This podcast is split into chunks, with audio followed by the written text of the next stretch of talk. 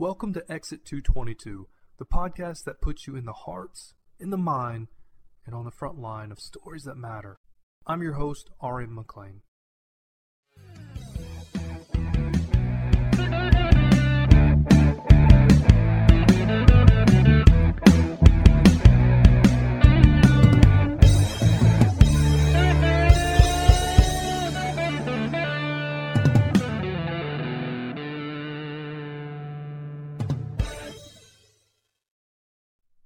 Bravery, compassion, courage, heroism. If you ran these words or description of someone by most Americans, their first response might be something like, well, you're describing a policeman or a fireman or a first responder or, maybe a soldier in the military. And there's no doubt that individuals from those professions do often embody those characteristics. But there's another set of occupations or careers that is almost never mentioned or never thought of when most Americans hear those words.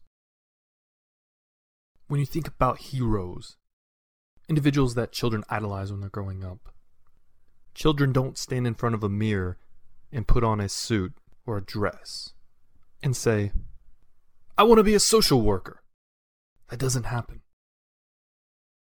But yet, social workers are out there every day serving our communities. They're out there every day on the front lines, dealing with some of the toughest circumstances in our society while trying to salvage what they can from those same situations or bring out the best from others in the community.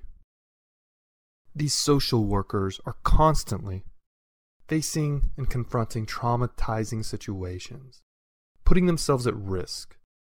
And the reality is that these individuals, these everyday heroes, are asked to look into that mirror every day and look for the imperfections in our communities, our cities, our families, the parts in the shadows.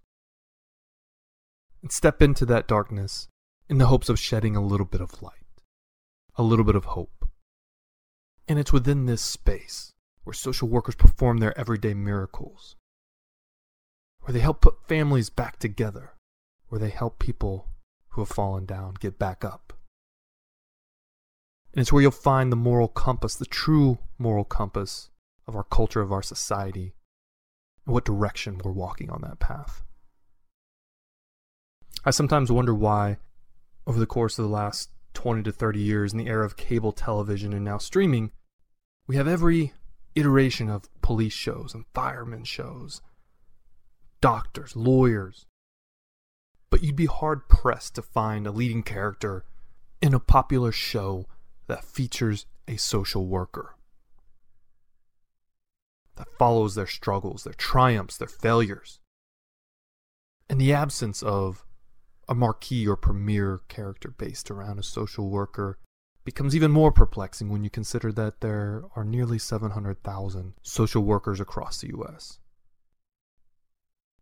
And a part of me wants to believe, or at least has to believe, that part of the reason that we don't see this in the media, that stories aren't written about them very often, is because of that dark world that they spend most of their time operating in.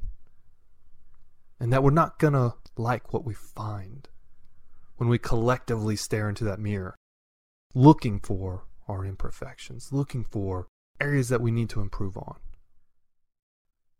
It's not what you would call a feel good story. It almost has a Dorian Gray feel to it. Now, when you use the term social worker, for different people it can mean different things and can have different connotations. But for our purposes, we're going to focus on the public servants that work at the state level to provide essential benefits such as financial assistance, everyday necessities, and other forms of aid to the most impoverished communities, individuals, families across America. Those in dire need of a helping hand. In an official description, the Bureau of Labor Statistics describes social workers as individuals who, quote, help people solve and cope with problems in their everyday lives. End quote. Now, I think this definition that we just provided is a perfect example of the generic glossing over of what a social worker is and the true impact that they have on people's lives every day. Simply saying that they're helping people with everyday problems doesn't even come close to conveying how these individuals rescue people from poverty, how they help them avoid abuse, how they protect children and senior citizens. In other layman's terms, some people would describe this career as a welfare worker.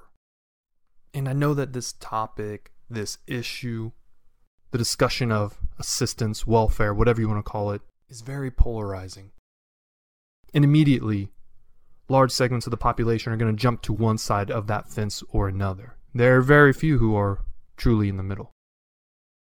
But as we get into this season, beginning with this episode, I wanted to profile someone, an individual, who spent 30 years as a social worker, both in an urban setting and then the other part of their career in a more rural environment. Because I think as much discourse, as much conversation as there is about welfare and benefits and everything tied to that conversation, there's very little discussion about the people that inhabit that world, that group of public servants who are delivering these basic services, who are looking out for the benefits of children, who are serving the elderly or disabled who cannot protect themselves. It's a group of unsung heroes who largely operate outside of the spotlight.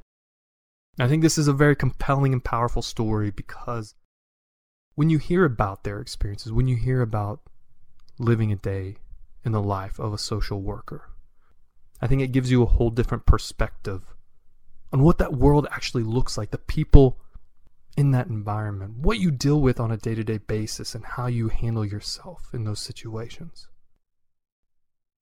And I would submit to you that by the time this season is over, and at least my hope, is that you will have a profound appreciation and, at a minimum, a mutual respect for the incredible work that these individuals do every day.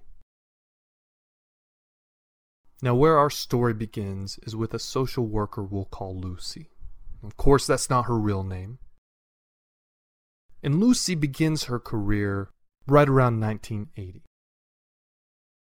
And the important thing to keep in mind before we get into her story is that the world of welfare, the world of social benefits, really started with FDR, Franklin Delano Roosevelt, and the New Deal when he came into office, helping support those that had been so devastated by the Great Depression, getting people back to work, providing food. And the next real milestone in the evolution of assistance programs here in the U.S was President Lyndon B. Johnson's declaration of a war on poverty, which expanded assistance programs across the U.S. And so you have this bureaucratic creep of benefits that, which started out among the catastrophe that was the Great Depression and had slowly expanded over the decades.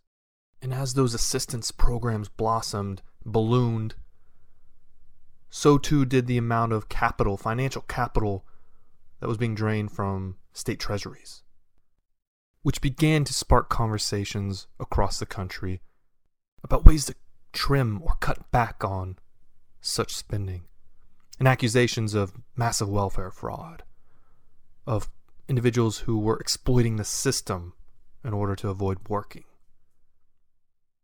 And it's about this time that President Reagan comes into office who has a very conservative view on such assistance programs. And this is the environment that Lucy steps into.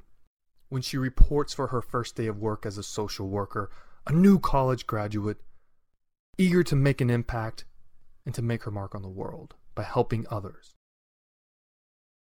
Well, I started in December, so it was like Christmas at that time. They were trying to get foster children Christmas gifts and giving turkeys away and hams and getting churches to help. So I think at what they call a deadline, uh, the workers were very busy getting their changes made on, on the computer that had to be done, and everyone kind of ignored me. Back in the old days, as I like to call them, they did not have a new worker uh, academy they sent you to. You're just kind of thrown into a group and put to work. You're sent out to make home visits with people and kind of learn the ropes. It was hard to be a new worker because they, you had no, you know, you just kind of winged it and you were on probation for six months. And after six months, they could, they could either let you go or let you stay. I asked Lucy what were some of the things that stood out to her as a new employee as she stepped into that world. Realizing how big the caseloads, how many people they came to the office every day. I guess I never knew how many people depended on public assistance for help and food stamps, and it opened my eyes. Making the first home visit and going into the home and seeing how the parents interact with the children and how people live in poverty, very, very meager living, and our worker took me to a place and every time it rained, it was it was just very muddy. I remember it was just sad because the people had I think they had a dirt floor. I remember going there and realizing how how people live with so little. As we talked, I asked Lucy about how do you compartment or deal with the stress of this job? How do you leave it at work when you're dealing with very personal issues, when you know that children are being affected, when you know that people are living in need? How do you leave that at the office? It was it was harder to it was hard to forget about not take your job home with you, but you had to learn uh, probably like like I compare it to an ER doctor. An ER doctors and nurses see a lot of bad things in the if you work in the ER. So when they leave, they have to as best they can turn it off, you know, and and go home to their family and you know go to the other side of their life. Part of Lucy's responsibilities as a social worker were going to these home visits, as they are called, checking on clients, confirming their status and eligibility for benefits. But what this means in reality is visiting some of the lowest income, most impoverished, most crime ridden portions of any major city, or even in rural communities. So I asked Lucy, as a female in the 1980s, driving to some of these locations, how she dealt with that environment in what would be regarded in many ways as some of the harder parts of the city. Well, you were just told not to ever carry your purse. You would lock it in the trunk, never carry your purse inside a house. I just remember some of the housing projects were pretty, could be dangerous either I was very naive and but you did you did learn to be cautious and just watch your surroundings and if you felt we were told if we felt like we should not go into a home. It was uncomfortable about it not to go in. So kind of you learn to use your as they say sixth sense. As lucy settled into her role began taking on more clients visited more homes two things stood out to her.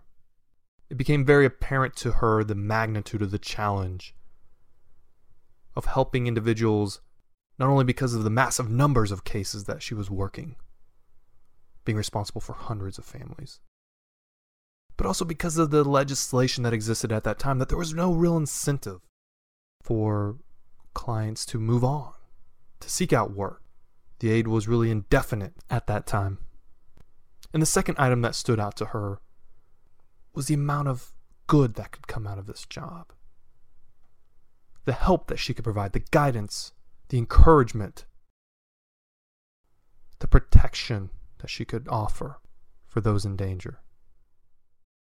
What I noticed was just how the cycle repeats itself. If the mother and the grandmother were on welfare, then if they had a, a child, a daughter grow up, she just assumed that she would be on welfare, and so trying to change that way of thinking and to motivating, motivating them to go to, to a college or learn a trade, um, go to school and, and learn something, even, even graduate from high school.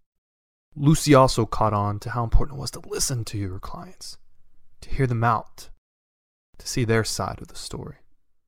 Trying to understand where they were coming from and that it was just a cycle that they were taught the way, the way they were raised They really didn't know any other way of life, so to speak. Trying to help them overcome their obstacles they had in life. I think that was probably one of the hardest hardest things to do to make their self image better if they had been put down or felt like they were not worthy of going to school or this is was going to be their life forever. I felt like it was my goal to try to educate them and show them there was another another world. A lot of my clients did not even know how to fill out an application for a job, and or they were could not read and write very well. And so we had literacy classes that we could send them to so they could learn to read and write, even though they say had dropped out of school. There were also some cases that required immediate action. These weren't long term plans for improvement, but children in danger, wives being abused.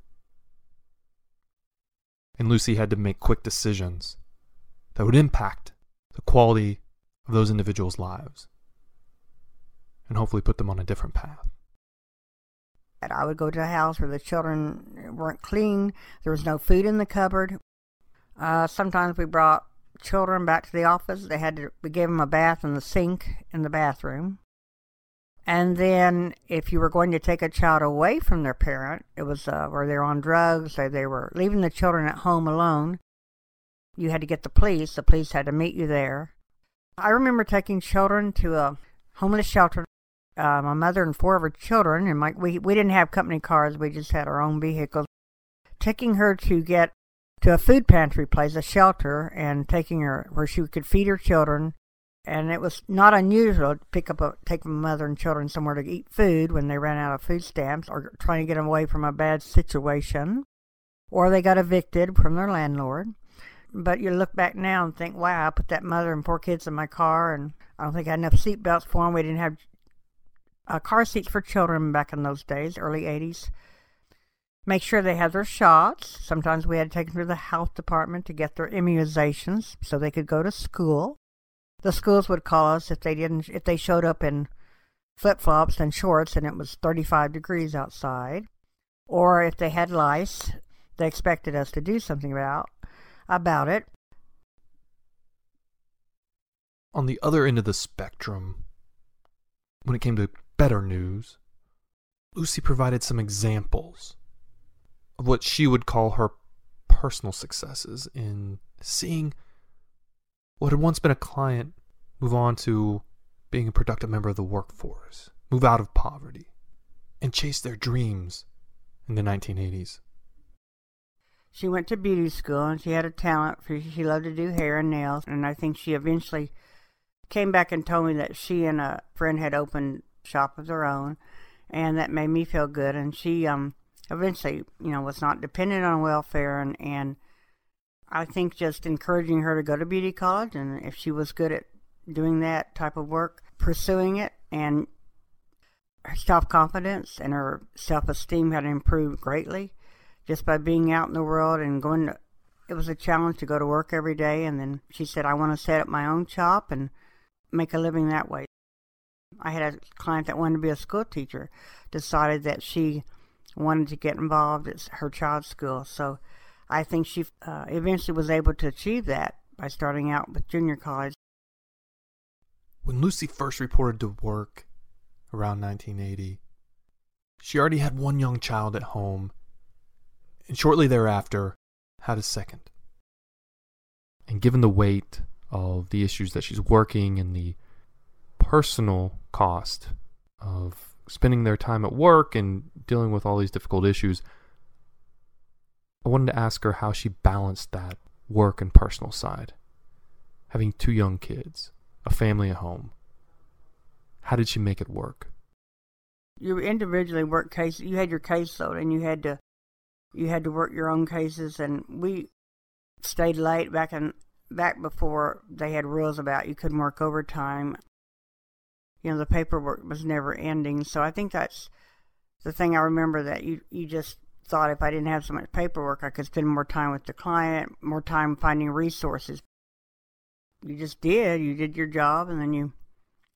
I mean, I was married at the time, but you had you had to pick up children from daycare and I guess you just juggled it the best you could. I think it was just when you're younger, I think you can you just have to juggle like most working mothers do. Being a social work, part of the drawback would be because you tend to take your work home or you worry about a child in a home in a situation that's not good or you've worked with the child welfare worker and the judges decide the child can go back and live with the home and, and be re, reunified with the family after being in foster care and things like that you kind of took home with you because you were worried that the child wouldn't the parents would go back to their old ways of whatever being on drugs or abusing the children and then they would be taken out again and and uh, you would be contacted. They were again in foster care. So i think you just it was hard to leave the job and not take it home with you especially if you did have children. You were just grateful that you know that able to take care of them and probably just trying to put it not think about it and just be busy with your children you know you just had to pretty much try to we called it our just mental health day. Uh, uh, sometimes just take a day of annual leave and just call in, you know, you just tell your boss you need a day off. Maybe it's just to regroup and get your stress level maybe a little bit lower. But I had a good friend that worked in child welfare, and at that time it was across the hall, and there were some horror stories that we, you know, we all kind of shared together. Just the the situations that young children were put in that they should not have been and I asked her often how she, you know, tried to leave it at the office, and she said, "Well, it's hard, you know, not to, but you have to learn to do that." And against this backdrop of hard issues, difficult cases, hundreds of families and individuals to worry about, Lucy also faced the technical challenges of entering all this data by hand, pushing paper, as she likes to call it in the office setting of the 1980s, where the digital revolution had yet to begin. At one time, we all, many of us shared one computer. I don't, I just remember we had to stand in line to use a computer to make changes. It was very frustrating for the whole, for maybe 40 people. Yeah, at one time it was, and then eventually we got a computer. We had a shared. We had a desk called a desk mate. You each had your desk, but you shared a phone and you shared a computer, and you which was a lot better. But I just remember, you know, standing in line of uh, thirty or forty people. Had to stand in line to make a change on the computer, and we had to use a, a dictaphone to dictate our home narratives, what we called narratives, home visits. And there was in the building there was a um, clerical group we recorded it and they had to i guess stenographer they had to type it what we recorded and that and then they typed it and that went into the case file. So everything was done by hand back in the old days. We had to figure their food stamps by hand calculation and put it on the computer. Looking back at the first third of her career i asked lucy what would she tell herself her younger self as a new employee? What does she know now that she wished she had known back then. Just take one day at a time and um, try to do your work. Listen to your clients, show compassion, let them know that you do care. I found that a lot of people, as I've mentioned before, just wanted someone to listen to their problems. They would come in and start out in a belligerent manner. I think it was, if I had to look back, it was just a challenge to learn how to deal with that, their body language, and how to get them to maybe calm down and, and listen to their story. Looking ahead, Lucy becomes a seasoned professional with a decade of service under her belt and having helped already thousands of individuals in need. But the next decade, the 1990s, will present some of her biggest challenges in her career and changes that happen on the national level that will have ripple effects throughout the country. Join us next time.